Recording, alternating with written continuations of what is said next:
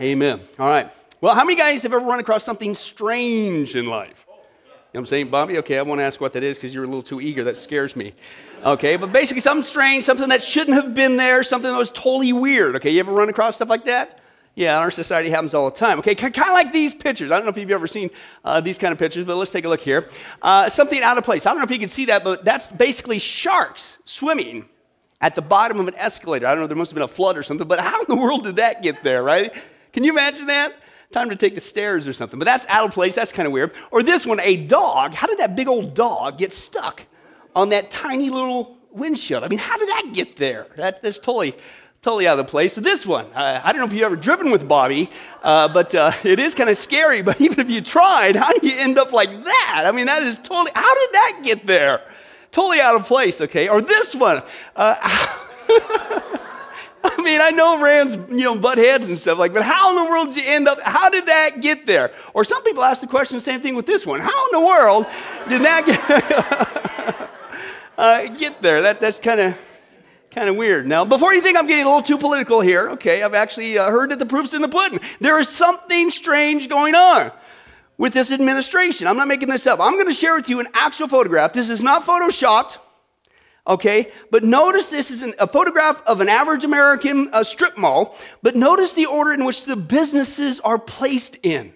I don't think it's by chance, kind of strange, also might be kind of prophetic. Maybe this is symbolic of the last eight years. Let's take a look. But apparently, here's what it is. You see, if you start here at the left at the Obama headquarters campaign, next you go to bankruptcy, and then you apparently get a divorce and you're at the liquor store. Okay, but hey, not Photoshop, none of that stuff. Uh, but apparently it's that. Okay. Been sitting on those for quite some time, wondering how in the world am I going to use those. Uh, but anyway, but, but, but anyway, here's, here's my point, okay? Uh, it's not only strange, but I think one of the strangest things, in all seriousness, we need to deal with tonight, that we really do need to deal with, in all seriousness, with the current administration, is this question Is Barack Hussein Obama, is he a Muslim? Or is he a Christian as he supposes? And I say that because if you guys notice the news, the, the pundits out there, he would say that he and his family are Christians when it's convenient. Okay, but if you take a look at his words and his behavior over the past many years, I don't see much Christianity in it to me. And before you think I'm being too overly judgmental, believe it or not, Jesus actually gave us the method of how do you spot somebody who's a fake, who's a phony. You, he says, here's, here's what you got to do you got to examine their fruit. You examine their fruit. But again, don't take my word for it. Let's listen to his. Open your Bibles to Matthew 7. Let's take a look here. Matthew 7. And uh, what do you do? How do you spot somebody who's trying to uh, pull a fast one on you? Okay? And specifically in the church, right? They're going to come in there, they're going to, you know, look the right way, they're going to speak the right talk and the Christianese and dress with slacks and stuff, and they've got to be a Christian, right? No, not necessarily. Here's what Jesus says to be on the lookout for Matthew chapter 7, verse 15 through 20. Let's take a look at what Jesus says. How do you spot the phony? He says, well, first of all, watch out for who? False prophets, false, fake, phony, right? People that they're going to come in, it's going to happen. So deal with it. It's not make believe, it's not a conspiracy theory. Unfortunately, it's going to happen. And here's what they do they come to you looking like what? They come to you in sheep's clothing. They look like they should be there. They look like they're part of the group, part of the family, but they're not. Okay, but inwardly they're what? What's their motive? They're ferocious wolves. And here's the acid test. By, this is Jesus speaking. By their fruit, you will recognize them. Do people pick grapes from thorn bushes or figs from thistles? The answer is no. Likewise, every good tree bears good fruit, and a bad tree bears bad fruit. A, good, a good tree can't bear bad fruit, and a bad tree can't bear good fruit. That's why they're called good or bad, right? Every tree, though, that does not bear uh, good fruit is cut down and thrown into the fire. He says it a second time from Jesus, folks. Thus, by their fruit you will what? recognize them. If you read the context, he goes into the passage, Lord, Lord, and all that stuff. He basically says, and those who are playing the fake role, unfortunately, even would say, Lord, Lord, okay, but they're fake. Uh, they're not going to heaven, they're going to hell. Okay, that's what you get for your games. You shouldn't have done it. Okay, but we see Jesus telling us the manner in which, believe it or not, that we should make a judgment. As the scripture says, make a righteous judgment. But how do you make that righteous judgment? Do you examine the fruit. That's the methodology. That's how you can keep somebody from pulling the wool over your eyes uh, so to speak, is where that saying comes from. How do you spot if somebody's real? How do you spot they're fake? What's the methodology? What's the manner? Is there any hope? Are we just uh, forever doomed to fall prey to their traps? No, you examine their fruit. How do you know if they're a fake sheep, a wolf in sheep's clothing? How do you know if they're really motivated by ferocious things, their destruction, they're bad tree, they're phony, a thorn, a thistle? You examine their fruit. He says it not just once, he says it twice. You need to listen, look at what they do and look and listen what they say. To examine their fruit, right? I didn't say this, Jesus did. Because people say, oh, you can't do that. You shouldn't. Excuse me, what Bible are you reading? And this is from Jesus. False prophets are going to come, fake phonies, but don't worry, church. If you look at their fruit, you can't be fooled. Right? I didn't say Jesus did, okay? And so we're going to do that tonight with Barack Obama, because on the one hand, saying, hey, we're Christian. On the other hand, what in the world's going on? Okay? Are we being duped by a ferocious wolf. Okay, somebody, anybody who's trying to pull the wool over us. Okay, so we're going to take a look at eight pieces of fruit that I've put together. And the first fruit we're going to take a look at is his homeland. Okay, his homeland. Now, if you do the statistics, folks, it's being reported that anywhere from 35 to 45 percent of the population of Kenya is Muslim. Okay, and it just so happens that's where Barack Obama uh, he considers his homeland. Now you say, "Oh, really? Yeah, I, I didn't say it. He and others did. Watch this. The only people who don't want to disclose the truth are people with something to hide.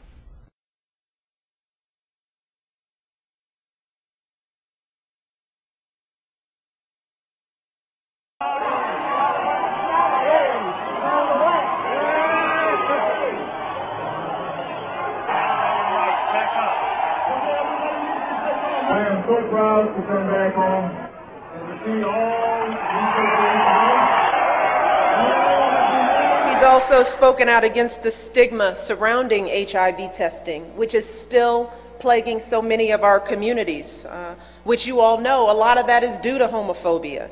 Uh, Barack has led by example. Uh, when we took our trip to Africa and visited his home country in Kenya, and visited his home country in Kenya, well, listen, we, we want to congratulate you on uh, on uh, Barack Obama, uh, our new president, and uh, you must be very proud. We are. Yes. We really are. We're also proud of the U.S. Uh, for having uh, made history as well. Hey, one, uh-huh. more, one yeah. more quick question. Um, Obama, our President-elect Obama's birthplace over in Kenya, is that going to be a national spot to go visit where he was born? It's um, already an attraction. Uh, oh, okay. His his, his uh, paternal grandmother mm-hmm. is still alive, and uh, uh, but his his birthplace they'll be they'll put up a marker there. It will depend on the government. It's already well known. Uh, okay. Yeah. Yeah. I've spoken here last. Lots of ups, lots of downs, except for my approval ratings, which have just gone down. But that's politics. It doesn't bother me. Besides, I happen to know that my approval ratings are still very high in the country of my birth. Oh, ha ha ha. Cracking a joke. Is it really that funny?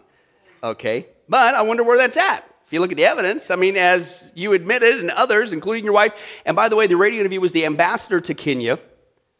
It's not America. Okay, it's in Kenya, which just happens to be, if you do the statistics, 35 to 45% Muslim population. Do you think maybe that had an influence on his religious preference? Could be, could be, okay. In fact, it's even reported that there's a sign in Kenya admitting that that is, in fact, where he is born.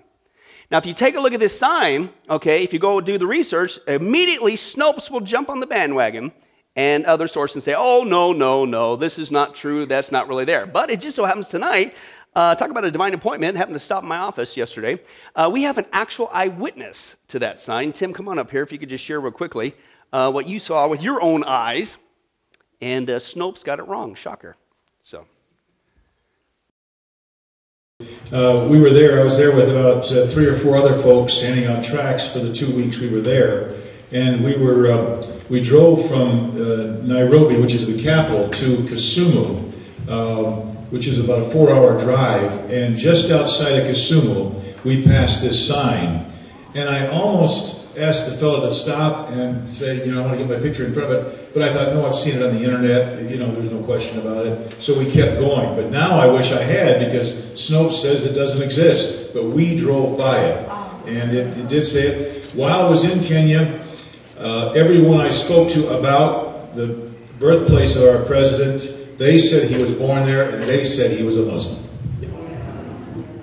Thank you, Ken. As you can tell, Ken is somebody or uh, uh, uh, somebody I personally look up to.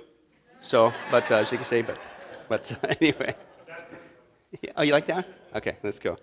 But, uh, but uh, Tim, we would thank you for sharing that. It's, it's nice to have that uh, eyewitness account there. Uh, but you might think, well, listen, okay, you put all that together. Okay, so he comes from there, you got those reports, whatever. But maybe that's just guilt by association, right? You're going to hang all that on that? I mean, maybe, you know, there's other religions in Kenya too, so maybe he, he, he chose a, a different way. Okay, all right, well, let's take a look at that. Let's take a look at the second fruit, and that is his family. His family, okay? Uh, just so happens that members of his own family not only also come from Kenya, but they're also overtly Muslim. And I'm talking big time Muslims. And one of them is his brother Malik. And it's now coming out that his brother Malik is not just a Muslim, but he's got huge ties to the Muslim Brotherhood. Okay, let's take a look at that.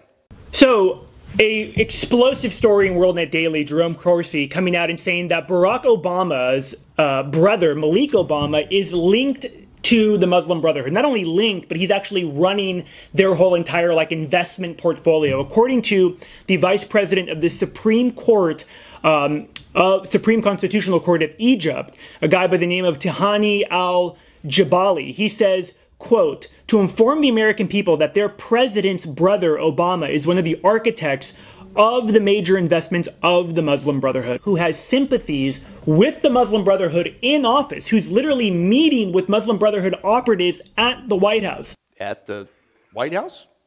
Why would you do that? I mean, are you doing your bro a favor or something? Or, or do you agree with the Muslim Brotherhood and what they're doing? You know, as we saw in our study, massacring people, including Christians in the name of Allah. I mean, why in the world would you bring that to the White House?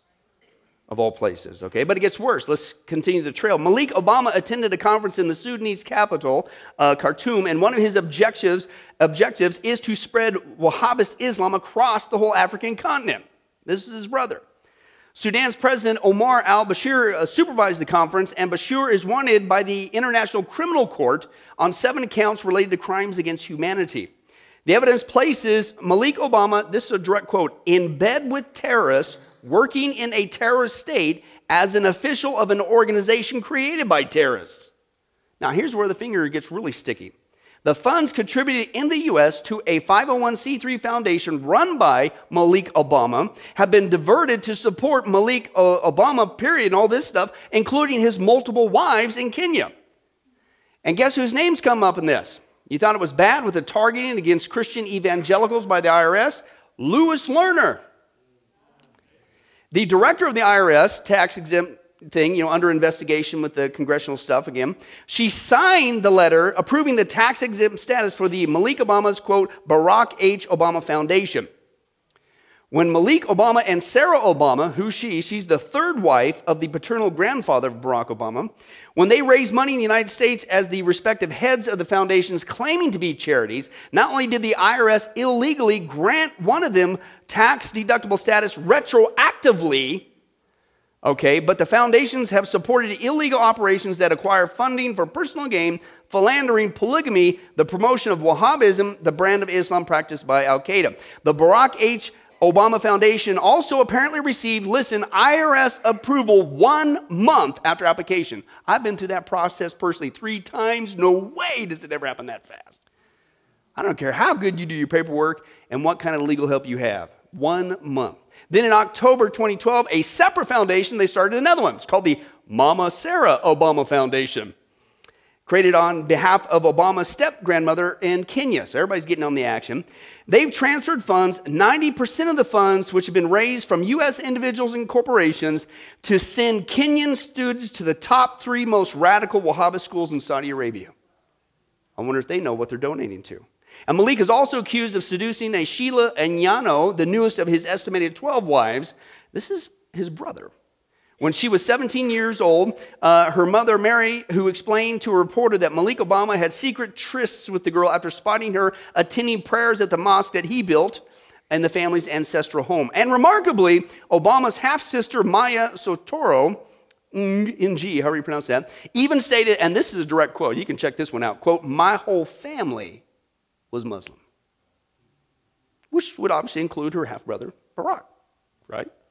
But you might think, well, there you go again. This is just guilt by association, right? We all know that family is a mixed blessing, right? Can you say amen? Right? It's, like you're glad you have one, but it's like receiving a life sentence for a crime you didn't commit. Have you noticed that? Okay, especially from the Midwest. Or some guy, one guy says, family trees, some family trees have a tendency to bear an enormous crop of nuts. Okay, sometimes you get some weird relatives. I, I get that. I probably are one to several of my family. Okay, but so, so maybe that's what's going on here, right? It's just maybe that's just his family. He just chose a different way. Well, let's keep looking at the fruit. The third fruit is his name. Okay, Barack Hussein Obama. That's his full name, not, not Earl Jones, not John Smith. Barack Hussein Obama. Okay? And it's been stated that he actually doesn't like to mention his middle name uh, in public in certain non Muslim areas. Go figure, because it's obviously Muslim. But uh, we are able to discover, folks, that uh, he sure doesn't have a problem whipping out that middle name when it's convenient to Muslim communities. Okay? He's going to joke first at a New York non Muslim community. Oh, I wish I could use my middle name. But then he's going to start whipping it out in Muslims. Watch this. Ultimately, though, tonight's not about the disagreements Governor Romney and I may have. Uh, it's what we have in common, beginning with our unusual names. Actually, Mitt is his middle name. I wish I could use my middle name. It was a speech intended to reset the tone in a troubled relationship. I've come here to Cairo to seek a new beginning between the United States and Muslims around the world. And I'm also proud to carry with me the goodwill of the American people and a greeting of peace from Muslim communities in my country. Assalamu alaikum. As the Holy Quran tells us, be conscious of God and speak always the truth.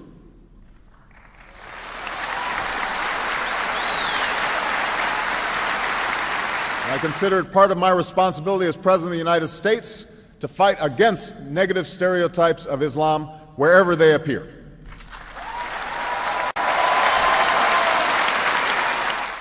Now, much has been made of the fact that an, Ameri- an African American with the name Barack Hussein Obama could be elected president. It is good to be in Dearborn. It is good to be back in the Motor City. Uh, I see a lot of folks here who worked tirelessly on my 2008 campaign. Let's face it, you did not do it because you thought this was going to be a cakewalk. When you decide to support a candidate named Barack Hussein Obama, you know the odds are not necessarily in your favor. And why wouldn't they be in your favor? Because obviously, uh, your middle name kind of, and your whole name actually, sounds very Muslim to a non Muslim country, i.e., America. Okay? By the way, the name Hussein is a reference to Hussein, S U A Y N, the original spelling of the grandson of Muhammad. Okay? Uh, so obviously it's a Muslim name with Muslim connotations. Okay, maybe that's why, uh, quote, it was considered a challenge. But it's interesting when you take a look at it. What he was doing was he was speaking to Muslims in Cairo, right? Then he was speaking to Muslim dominated Dearborn, Michigan. Remember, we saw that the Muslims are overtaking those whole communities. Okay, but you say you can't use your middle name to non Muslims in other areas. You whip it out when it's very convenient. Okay? And, and, maybe that's why he's gone on record. He said about his trip to Kenya that uh, Michelle had mentioned about, he was over there. Quote, this is a direct quote. You can check it out. This is personal for me. There's a reason my name is, and he says it again, Barack Hussein Obama. I wonder what that reason is. But hey, again, let's take a look some more fruit. The, the fourth fruit is, is, is his morality. Right, let's take a look at his morality there. Now, we know as Christians, where do we derive our morality from? Reader's Digest. Who said that? It ain't the Reader's Digest. No, it's from what? it's from the Bible. Hello. Right? We're Christians, right? Uh, it, it's what uh, God says about life. We're Christians, followers of Christ. We do what Christ says, what He determines what's right and wrong. Now, the problem is if you look at Obama's track record, it ain't very Christian at all at all, okay? And yet somehow you would say, on the one hand, when it's convenient, you're a Christian. Now, let me just do some obvious ones. Number one, if you guys recall this, he not only purposely picked an openly gay bishop to offer the closing prayer at the annual White House Easter prayer breakfast. Remember that? totally done deliberately, totally a slap in the face to Christianity. Okay, but he also officially proclaimed June, the month of June in our calendar, officially forever now, supposedly, as LGBT month, and has gone on record as being the first American president in history to openly support their support for gay marriage. Okay, is that something Jesus supports? Absolutely not. Okay, but you're supposed to be a follower of Christ, a Christian. But let's take a look at that. He used to think that for gay and lesbian couples, civil unions would suffice. But now President Obama has concluded that's not enough. In an ABC News interview, he became the first president ever to support gay marriage. For me personally, it is important for me to go ahead and affirm that uh, I think same sex couples should be able to get married. You know, Americans may be uh, still evolving when it comes to marriage equality, but. Uh,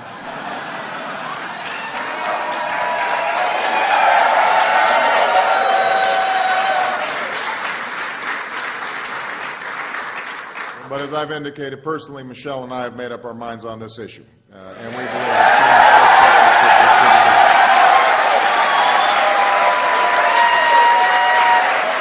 So, so we still have a long way to go, uh, but we will get there. Uh, and as long as I have the privilege of being your president, I promise you, you won't just have a friend in the White House, you will have uh, a fellow advocate uh, for an America where no matter what you look like or where you come from or who you love, you can dream big dreams and dream as openly as you want. Thank you. God bless you. God bless you. Uh, God bless you? God ain't going to bless that. Okay? He's fixing to judge it. As we dealt with our study of Christian response to the Supreme Court decision, the scripture is very clear. God calls that an abomination. Okay? Uh, but here's my point no Christian, no true Christian should support that, right? I mean, again, you're, what's the phrase? What's the term? What's our very name? Christ. We're a Christian. We're a follower of Christ. We do what Jesus says. Okay? And Jesus don't support that. Got a problem with that. But speaking of abomination, that's not all. We all know that life begins at conception. Life is in the womb, right?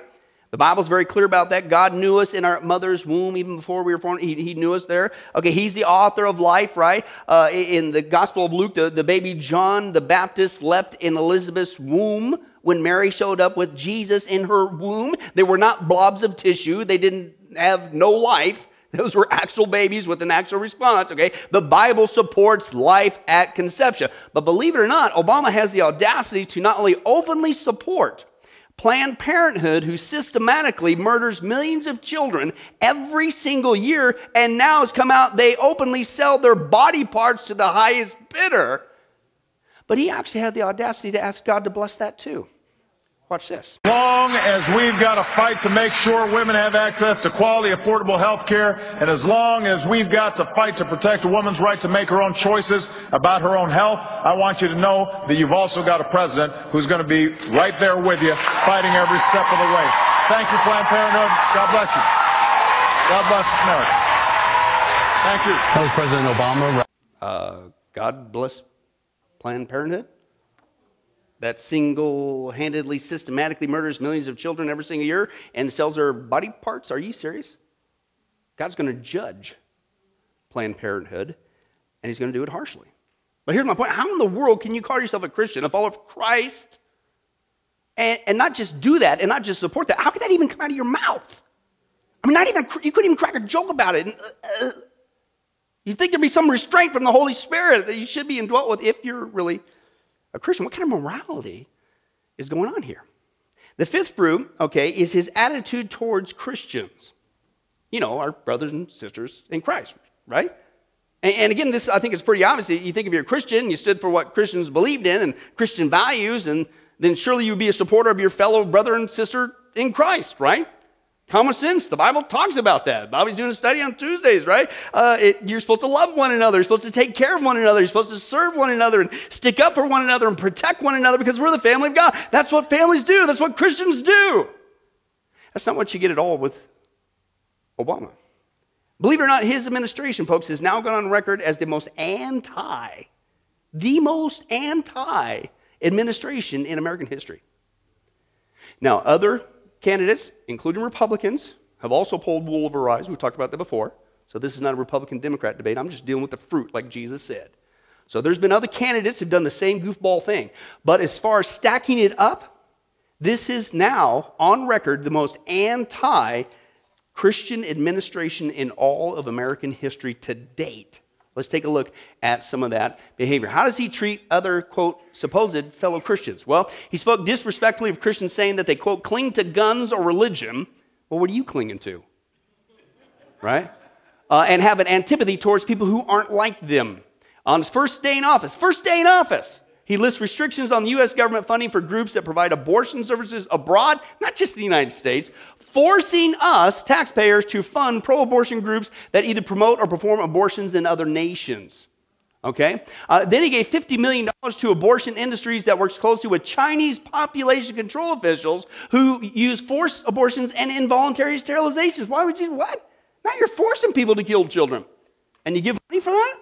He announces plans to revoke the conscious protection for health workers who refuse to participate in medical activities that go against their beliefs, like abortion and then implements it in 2011. When he's speaking at Georgetown University, he ordered that a monogram symbolizing Jesus' name be covered when he made his speech. I mean, you're supposed to be a Christian. Jesus, the blessed name of Jesus. We love Jesus. Why would you be? What? Here's the video.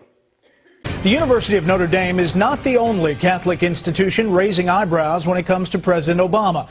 Officials at Georgetown University covered a monogram symbolizing the name of Jesus because it was inscribed on the stage where the president spoke Tuesday. The monogram, IHS, which comes from the Greek for Jesus, was covered with a triangle of black painted plywood. Catholic League President Bill Donohue says, quote, the cowardice of Georgetown to stand fast on principle tells us more than we need to know. But the bigger story is the audacity of the Obama administration to ask a religious school to neuter itself before the president speaks there. But you're a Christian and you love Jesus? That's what a Christian's supposed to be. That, that just doesn't make sense. Then he declines to host services for the National Prayer Day at the White House, established by federal law, but he openly, glowingly hosts White House dinners repeatedly in honor of Ramadan, like this shows. Watch this. Thank you. Well, it is my great pleasure to host all of you here uh, at the White House to mark this special occasion, uh, Ramadan Kareem. On behalf of the American people, including Muslim communities in all 50 states, I want to extend best wishes to Muslims in America and around the world. Ramadan is the month in which Muslims believe the Quran was revealed to the Prophet Muhammad. I know this to be a festive time, a time when families gather and meals are shared. But I also know that Ramadan is a time of intense devotion and reflection, a time when Muslims fast during the day and perform Taraweeh prayers at night, reciting and listening to the entire Quran over the course of the month. Today, I want to wish Muslims across America and around the world a blessed month as you welcome the beginning of Ramadan. That's a blessed month? Really? Okay, let's move on. The Christian leader then, Franklin Graham, was uh, barred from the Pentagon's National Day of Prayer because he, uh, there was complaints from the Muslim community because he speaks out against Islam. So you do the one, but then you tell the other guy don't show up because he speaks out on it. Then Obama had the audacity to call Christians, you and I, remember we're supposed to be fellow brothers and sisters, unloving at the annual Easter prayer breakfast, right? What a mockery. And then proceed to blame us for the Crusades at the National Prayer break- Breakfast. What? Watch this. President Obama has done it again. He's attacking Christians, this time at the Easter prayer breakfast, calling Christians, quote, less than loving, end quote. This is not the first time he's insulted Christians. At the National Prayer Breakfast earlier this year, President Obama demanded Christians get off their, quote, high horse about Christian persecution. And lest we get on our high horse and think this is unique to some other place, remember that during the Crusades and the Inquisition, people committed terrible deeds in the name of Christ. The president's remarks are absurd and offensive. Uh, yeah, especially since we weren't the ones responsible for the Crusades. But of all times to make that comment, it's during a Christian prayer event? You don't think that's done deliberately? But you're supposed to be a Christian. Okay, but let's keep going. Uh, he goes to great lengths to speak out on behalf of a, a building an Islamic mosque at ground zero, while at the same time being silent about a Christian church being denied permission to uh, rebuild it at the same location. Uh, okay. Uh, he started omitting the phrase the creator when quoting the Declaration, Declaration of Independence no less than seven different times. I mean, I can see getting it wrong a couple times, but seven different times at least? Watch this. Robert, uh, two questions. Twice in recent weeks, the President has quoted from the Declaration of Independence and has omitted the Declaration's reference to rights, quote, endowed by their Creator. Why did he omit this part of the Declaration? I, I haven't seen the comments, Lester, but uh, I can assure you the President believes in the Declaration of Independence. Sure thing, Wally. Sure thing. Let's go talk to Beeve next door. Are you kidding me? What? Uh, what if there was a different name there? Would, would you support it? What if it? Mm, very interesting. Then he misquotes the national motto saying "E pluribus unum" rather than "In God we trust," as established by federal law. And then, speaking of that, where there's a federal law passed to transfer a World War I memorial in the Mojave Desert to private ownership, the U.S. Supreme Court ruled that the cross in the memorial could continue to stand. Okay, go ahead and stand there. But Obama, it's like of all things you got to do, you're to you're to you're to pick a fight on this one. He refused to allow the land to be transferred as required by law, and then he refused to allow the cross to be re-erected as ordered by the Supreme Court. What's wrong with the cross? You got a problem? Something weird's going on. Then he studiously avoids any religious references in his Thanksgiving speech, unlike previous presidents who call upon the name of God. Then he argues that the First Amendment provides no protection for churches and synagogues. Notice, not mosques uh, in hiring their pastors and rabbis. Then he appoints this guy, Chai Feldblum, who asserts that society should, quote, not tolerate any private beliefs, including religious beliefs that go against homosexuality. Then he makes a huge apologies for Korans being burned by the U.S. military. But when Bibles were burned by uh, the military, numerous reasons were offered as to why, hey, that's the right thing to do. And then when the military, the guys, our soldiers were killed, they were murdered, he offered an apology to the murderers. Watch this. Looking at world news now and developing news, two U.S. troops have been shot dead by an Afghan soldier in what seems to be angry backlash over the burning of Korans at a U.S. military base in Afghanistan. Four more American soldiers were wounded in the attack. And now a new development. The Afghan president's office says it has received a letter from President Obama formally apologizing for the burning of the Korans. Uh, excuse me? Our, our soldiers were killed. I think there was four others that were wounded. You didn't say squat, but you apologized to the guys that killed them. Something's wrong there, folks. Uh, Bibles, then speaking of which, for the American military have been printed in every conflict since the American Revolution, but now he revokes the longstanding U.S. policy of allowing military service emblems to be placed on military Bibles. Uh, then his administration officials puts forth documents stating, listen, evangelical Christianity, and guess who? Veterans are the real terrorists we need to be watching out for.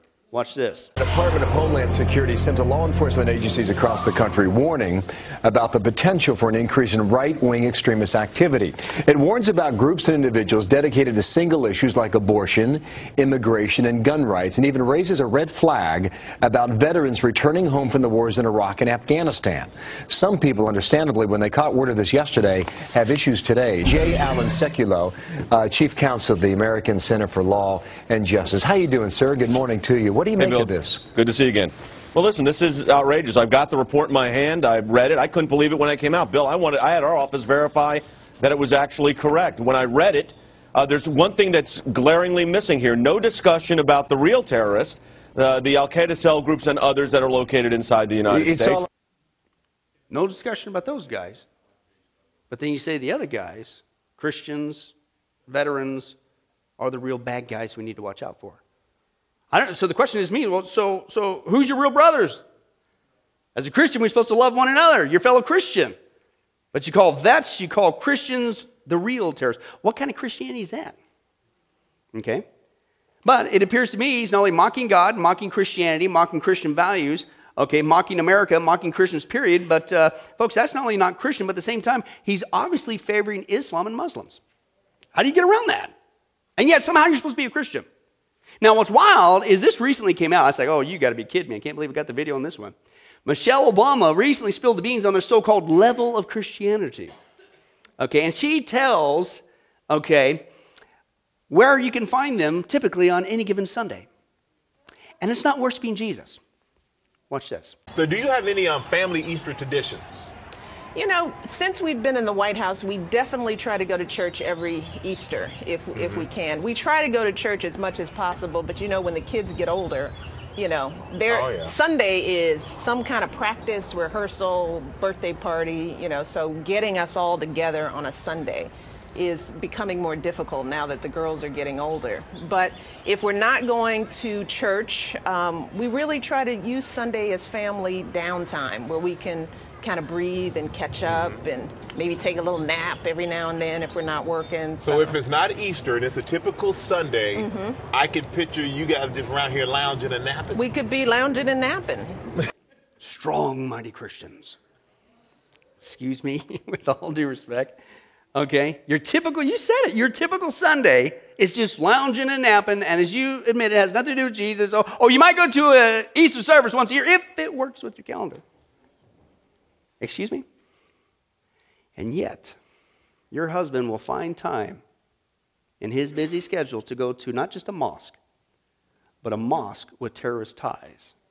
He just did this. Watch this. Well, on Wednesday, President Obama is going to make his first visit during his presidency to a suburban Baltimore mosque. The trip raising some eyebrows considering that mosques apparently has extremist ties to the Muslim Brotherhood. Wow. Mm, wow is right. Excuse me? So, so put all this together. You can't go to a church service, maybe once a year if you're lucky, okay? But you can find time to go to not just a Muslim mosque, but one that has ties once again with guess who? The Muslim Brotherhood, whom your brother has serious strong ties with. Anybody got a problem with that? Okay. Oh, and don't forget, as we saw before, when Christians were beheaded by Muslim terrorists, what did he say? Okay. Basically nothing. In fact, uh, it's on record, folks. It's getting so bad and so obvious. Just about any time that our fellow brothers and sisters in Christ do get killed, he still says nothing. Here's another occurrence. Watch this. Not just the beheading. Here's another one. Fox News analyst Kirsten Powers has some harsh words for President Obama and his attitude on Christians being persecuted. Well, I wrote about something that's been going on for a while. I've written a lot on it, but I feel like it's really reaching a critical tipping point, which is Christian persecution in the Middle East and Northern Africa. And it's something that President Obama has really been largely silent on. And I sort of pegged it off of this press conference he had with the Prime Minister of Italy, where the Prime Minister was asked about 12 Christians who were thrown overboard for praying to Jesus. And the president said nothing, uh, expressed no outrage, even though the, the topic was raised and he could have easily addressed it. Well, I mean, because we all know that's what, you know, true Christians do, right? I mean, I mean, when your fellow brother or sister in Christ, when they're murdered while praying to Jesus, you say nothing, right? I mean, that's the Christian thing. No, it's not. And by the way, at the same time that you keep your mouth shut on that, repeatedly, multitudes of times, at the same time you support godless immorality, you mock God, you mock Jesus, you mock Christianity, you call your supposed brothers and sisters in Christ terrorists, and then you defend those who kill us. Anybody got a problem with that? Okay, what kind of Christian is that? But that's not the sixth fruit. Trying to figure out what, what, is, what is Barack Obama? What, what really is he? Well, let's take a look, let's flip it around then, all right? Is there really favoritism going on? What is his attitude towards Muslims? We just saw towards us, and it ain't very good. In fact, it's horrid, okay? But believe it or not, not only is Obama anti Christian in his behavior and words, we just saw that, but he openly supports Muslims to the point where he glowingly makes these kind of statements. And I quote, they're so wonderful for the world, they have made such a positive impact on all of us. Okay, and then he has the audacity to say that, nope, America will never, ever be at war with Islam. What? Let's take a look at that. So let me say this as clearly as I can. The United States is not and will never be at war with Islam. America is not and never will be at war with Islam. But what's precisely the point? I mean, what, what are you talking about? Even from a ge- geopolitical worldview, I mean, so these people, as we saw, it's all over the press. They, they try to blow us up, they try to kill us. They, they're out to get our country, they're out to infiltrate our country. And uh, that's not a conspiracy theory, that's all out there. But you tell them, don't worry, we will never fight against you. Even from a political point of view, we're supposed to defend ourselves. And when it comes to defending ourselves, in America, I kind of like what Johnny Cash said. Let's take a look at this. Of all the places we've ever been overseas, it don't matter where, you know, when we come back to this country, we love it a whole lot more than when we left and went somewhere else.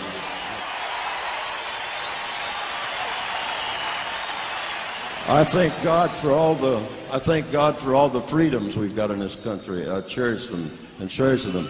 Uh, even the rights to burn the flag, you know. I'm proud of those rights.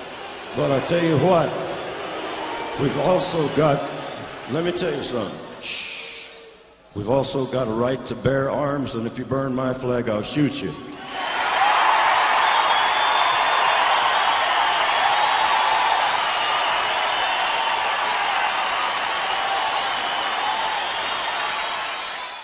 Now, hey, you can't, don't say that I'm promoting violence, okay? Right? But don't mess with the U.S., okay? Uh, even just a political response. I mean, that's what we're supposed to do. That's what our leaders are supposed to do. When somebody's trying to come, that's what, we, that's what they're in office for. They're to protect us. It's common sense, okay? Okay? But we need to defend ourselves. We need to speak up, but you tell our, by their own doing, enemies, we're not going to defend ourselves. We will, we'll never go war against you. I got a problem with that. And not only does he openly refuse to do this to protect us, our nation, from this threat, okay, but he openly shows greater respect to other countries, including Muslim countries and their leaders, to where he will actually bow before them. Watch this. Tonight, President Obama's soft approach to the Muslim world. Will that help America? You may remember back in 2005, President Bush kissed Crown Prince Abdullah of Saudi Arabia and then held his hand. I thought it was Paul and Paula, remember them? Uh, while greeting him in Crawford, Texas. While President Obama didn't kiss the guy, he did seem to bow. Look at that. But the White House says, no, no, no, no. He wasn't bowing. He was just double handshaking to a smaller guy. and if you believe that, that's right. I got a chicken ranch I'm going to sell you. And you know that ain't true. oh, and by the way, uh, maybe all this paying homage to Islam and its leaders, like you just saw, excuse me, I'm sorry. I don't buy that excuse. Uh, maybe it's also why he got it wrong on the number of states in the United States. This was really weird. Watch this one. It is just wonderful to be back in Oregon, and over the last 15 months, we've traveled uh, to every corner of the United States. Uh, I've now been in 57 states. 57. All right. Now you say, hey, that might just be a slip of the tongue. Remember, Bush used to do all that same stuff. People make fun of him. And rightly so, he'd say some slip ups and stuff. Right? Presidents do that, okay? But 57 states, okay? You're not only seven up, but, but why 57? Is it because he likes ketchup, Heinz 57 or something? I mean, I mean it, it, wasn't, it wasn't 14, it wasn't, you know, uh, 112. I mean, he, he, of all things to come out of his mouth was 57. He didn't just get it wrong. Why 57? This was weird. Maybe that's a number that's been ingrained in you. Listen to this, and I quote uh, That happens to be the exact number of member states in the Organization of the Islamic Conference, or the OIC. There's 57 states. And I quote, they are an international organization of 57 states which have decided to pool their resources together, combine their efforts, and speak with one voice to safeguard the interests and secure the progress and the well being of all Muslims in the world. End quote. You know that number, but you don't know the amount of states in the country that you serve as president in. That's weird. Oh, and by the way, who could forget that constant use of ISIL instead of ISIS? Remember that one? Why in the world do you keep saying ISIL instead of ISIS when referring to the Muslim terrorists? What's that all about? Here's what it is. One guy says this, okay? You probably heard much about the acronyms ISIS, ISIL, ISIL, ISIS, all that over the last several months in the media as politicians and others, including the president, attempt to find out the best term to describe the terrorist group that have declared a caliphate spanning from Syria to Iraq. IS simply stands for Islamic State. Okay, while ISIS, okay, stands for the Islamic State of Iraq and Syria. ISIL, though, is the acronym for Islamic State of Iraq and the Levant, L E V A N T. Obama used the term five times on June 13 alone, 16 times in a commencement speech at West Point. Uh, and here's why. He was, quote, using his bully pulpit to make a point. The difference is that the Levant, ISIL, okay, describes a different territory. And it's a territory that's greater than ISIS. ISIS, I reckon, Syria. It is defined, ISIL is defined as the territory of the island of Cyprus, Jordan, Lebanon, Syria, Palestine, part of southern Turkey, and Israel. Here's a little kind of rough sketch of what is Levant, ISIL. Okay, and so what it means is these people, ISIL, have designs to go from Iran through Egypt with guess who's stuck in the middle, which their plans is they're not going to be there Israel. So the president using ISIL is sending a clear message to these people. I know who you are, and I know what lands you're planning to take. But people who aren't familiar with it have no idea. Okay? He's trying to downplay that they're putting together a caliphate from Egypt to Iran that includes getting rid of Israel. As one guy said this, maybe we should have a real frank conversation what's really going on. Yes, and bring Frank with you because we need all the help we can get. There. Are you kidding me? This is crazy, okay? Uh, but that's no. What about his attitude? Okay, that's towards Muslims. There's a lot of favoritism going on. But, but, but what about the Bible, right? How many guys love the Bible, right? Please all raise your hands. Thank you. I feel better as a preacher. Okay? But, but of course, it's simple. You don't have to be forced to love the Bible. I mean, it's, it's the Bible, it's the source of truth uh, for all things, right? As Christians, right? That's where we determine right and wrong. It's where we learn how we get to heaven. It records the words of Jesus, whom we love. It's awesome. It's the best book on the planet. Now, question Would any of you say this about the Quran? Let's take a look. As the Holy Quran tells us, the Holy Quran teaches that the Holy Quran tells us, and the Holy Quran also says. Excuse me? Who cares what the Quran says, with all due respect, if you're a Christian? I mean, let alone call it holy a bunch of times, and it's repeatedly, folks. That's just in one speech, and that's not all of them. I mean, I mean, that book, as we saw in our study, that, that book supports jihad, killing, murdering people, raping, polygamy, you name it. And, and, and how could you say holy? And not only that, at the same time you're doing that to that book, you have the audacity to do this to the Holy Bible. Watch this. Whatever we once were, we are no longer a Christian nation, at least not just. We are also a Jewish nation, a Muslim nation, and a Buddhist nation, and a Hindu nation, and a nation of non believers. And even if we did have only Christians in our midst, if we expelled every non Christian from the United States of America, whose Christianity would we teach in the schools? Would it be James Dobson's or Al Sharpton's? Which passages of Scripture should guide our public policy? Should we go with uh, Leviticus, which uh, suggests slavery is okay? and that eating uh, shellfish is an abomination. Or we could go uh, with uh, Deuteronomy, which suggests stoning your child if he strays from the faith. Or should we just stick to the Sermon on the Mount, a passage that is so radical that it's doubtful that our own Defense Department would survive its application? We. That is not just offensive. That's blasphemous.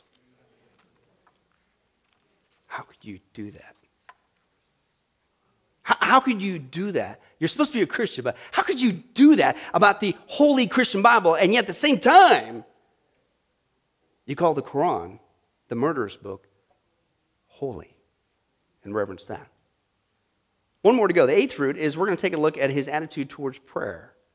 Now, we've already seen, unfortunately, he's already mocked Christians, specific Christian events like the National Prayer Day of Prayer, the annual Easter prayer celebration, by uh, not only promoting Islam and favoring Muslims during those events, slapping us in the face, Christianity, blaming us for the Crusades, which was not our fault. But he's even admitted, believe it or not, an interesting tidbit about his own supposed prayer life. Let's see how many times a day he says he prays. Let's take a look. Uh, being president is never easy. I still have to fix a broken immigration system issue veto threats, negotiate with Iran, all while finding time to pray five times a day. Oh, okay, hold on a second now. Now, not 14, not three, not one, not when I get around to it, but you specifically said five times a day. Why? What do we learn or study? What's the second pillar of Islam? The pray. The praying five times a day. Now, even if you were joking, trying to make a wisecrack, would you make a wisecrack like that as a Christian? Would you even compare yourself to that? Okay, and, and unless you think that he's really not adept and familiar with Muslim prayers, you need to think again. Apparently, he's really good at them, as this guy shows. Let's take a look. In a New York Times interview in 2007, entitled Obama, a Man of the World, Obama fondly recalled the Islamic evening call to prayer as, quote, one of the prettiest sounds on earth at sunset, unquote. According to the article, Obama went on to recite its opening lines with a perfect Arabic accent. Allah is supreme. Allah is supreme. Allah is supreme. Allah is supreme. I witness that there is no God but Allah. I witness that there is no God but Allah. I witness that Muhammad is his prophet. The writer of the article said, This would give people living in Alabama a heart attack. Christians believe that Jesus Christ is God's true prophet, the full and final revelation of God. No true Christian can say the Muslim call to prayer is a pretty sound because it is a direct challenge to the truthfulness of Jesus Christ as the Word of God. Excuse me? Okay, starting to stack up a little bit there, maybe? A little bit? Fruit? We'll close with what one guy says, and he's using sarcasm, by the way. He says, So what? Right? So, so what if Obama had a Muslim father, a Muslim stepfather, has a Muslim name, went to a Muslim school in Indonesia as a child, uh, often attended a Muslim mosque with his stepfather in Indonesia, uh, and his Harvard tuition was paid by a Muslim, and went out of his way to find Muslim roommates during college, and repeatedly funds the Muslim Brotherhood and invites them to the White House, and even tells NASA to make their, uh, quote, reaching out to the Muslim world one of the space agency's top uh, priorities and then went to the Middle East and told Muslim leaders that America is not a Christian nation anymore. And as you saw, told the New York Magazine that the Muslim call to prayer. Could you ever even repeat that out of your mouth? He said that it was the most prettiest sound on earth, not to mention the fact that he has even been listed as a Muslim on a registration form at the Catholic school in Hawaii. No, no, no, he says. There's no possible way that Barack Hussein Obama is a Muslim. If you're not, you're trying awfully hard to be one. And I will say this you're not a Christian. There's no way, as Jesus said, examine their fruit. You could do all that and be a lover of Jesus and your supposed fellow brothers and sisters in Christ. We need to pray for Obama and his family that they would become truly born again and know the love and forgiveness of Jesus Christ. Amen? Let's pray. Well, hi, this is Pastor Billy Crone of Sunrise Baptist Church and Get a Life Ministries, and I hope you enjoyed today's study. But in closing, before you go, let me ask you one final question. If you were to die today, are you sure that you go to heaven and not hell? You see, here's the problem. The Bible says that nobody automatically gets to go to heaven, and that's because God is holy and we are not.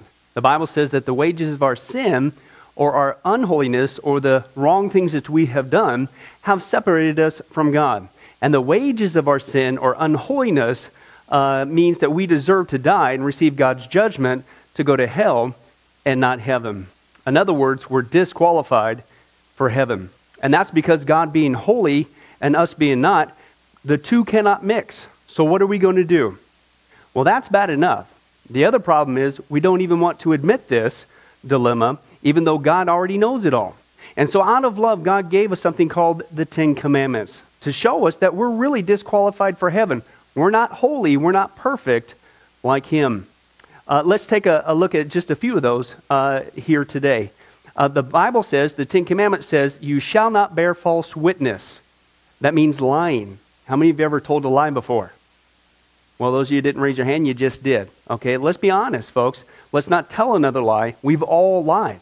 Well, believe it or not, that disqualifies you for heaven. That's how holy God is. He is the truth, He does not lie. And so that makes us a liar. Another of the Ten Commandments says, You shall not steal. Okay? How many have ever taken anything without permission? Well, all of our hands should have went up at that one. Uh, we've already said we're a bunch of liars. Okay, well, we've all done that. And it doesn't have to be a bank. Uh, it could be a pencil in the third grade. Uh, that means that we're a thief. Okay? The Bible says that God is so holy, even his name is holy, and that's why one of the Ten Commandments says, You shall not use the Lord's name in vain. Hey, folks, isn't it ironic how uh, now the blessed name of Jesus Christ, the Bible says there's no other name under heaven by which men might be saved, Jesus Christ, has now become a cuss word? Folks, the Bible says that's the sin of blasphemy. Okay? And folks, let's be honest, we've used God's name in vain uh, before. The Bible also says in the Ten Commandments, you shall not commit adultery. And Jesus takes the standard even higher. He says, listen, it's not just physical adultery. He says, surely I tell you that if you look at another person with lust in your eye, you've committed adultery in your heart. God looks at the heart. One more out of the Ten Commandments says, you shall not murder. And you might say, well, hey, I haven't done that one. Really? The Bible says that the sin of hatred is akin to the sin of murder. You, in other words, in your heart, wish they were dead. You pulled the trigger, if you will, in your own heart. And the Bible says God sees that, and it's just as bad. He knows the mind, He knows the hearts, the thoughts, and the intents that we have. Folks, that's just five out of the Ten Commandments. How are you doing? Not very well. None of us can keep them. They're God's x-ray to show us that we're disqualified. And so when, not if, your time comes, because we're all marching towards the grave at different speeds, you're going to have to stand before God. And you're going to have to uh, say who you really are. He already knows. Hey, God, let me into heaven. Uh, I'm, I'm a liar. I'm a thief. I'm a blasphemer, adulterer, and a murderer. Folks, the Bible is clear. Such people as these will not inherit the kingdom of heaven. That's the problem. Here's the good news God so loved the world that he sent his one and only begotten Son, Jesus Christ, that whoever believes in him, what he did on the cross on our behalf, that we will not perish, we will not go to hell, but he will give us the gift of eternal life. Jesus died on the cross to forgive us of all of our sins. It's something that we don't earn, we, we, we can't earn. It's a gift, the Bible calls it, and a gift cannot be earned. He was taking the death penalty in our place. That's what the cross was of the day. And that if we would just ask Jesus Christ to forgive us of our sins, and believe that in our heart that God raised him from the grave, showing that his death is satisfactory to God to forgive us of all of our sins, no matter what we've done, the Bible says we shall be saved. Uh, the Apostle Paul says that if we confess with our mouth Jesus is Lord and believe in our heart that God raised him from the grave, we will be saved. Let me give you a common analogy of what God's doing and what he did for us with Jesus dying on the cross on our behalf uh, in life, we know that people uh, can be sentenced for a crime uh, to where they're actually on death row. Uh, the courtroom scene has completely finished. The gavel has already sounded. Uh, they are going to jail and they're just awaiting their time before they go to the death penalty.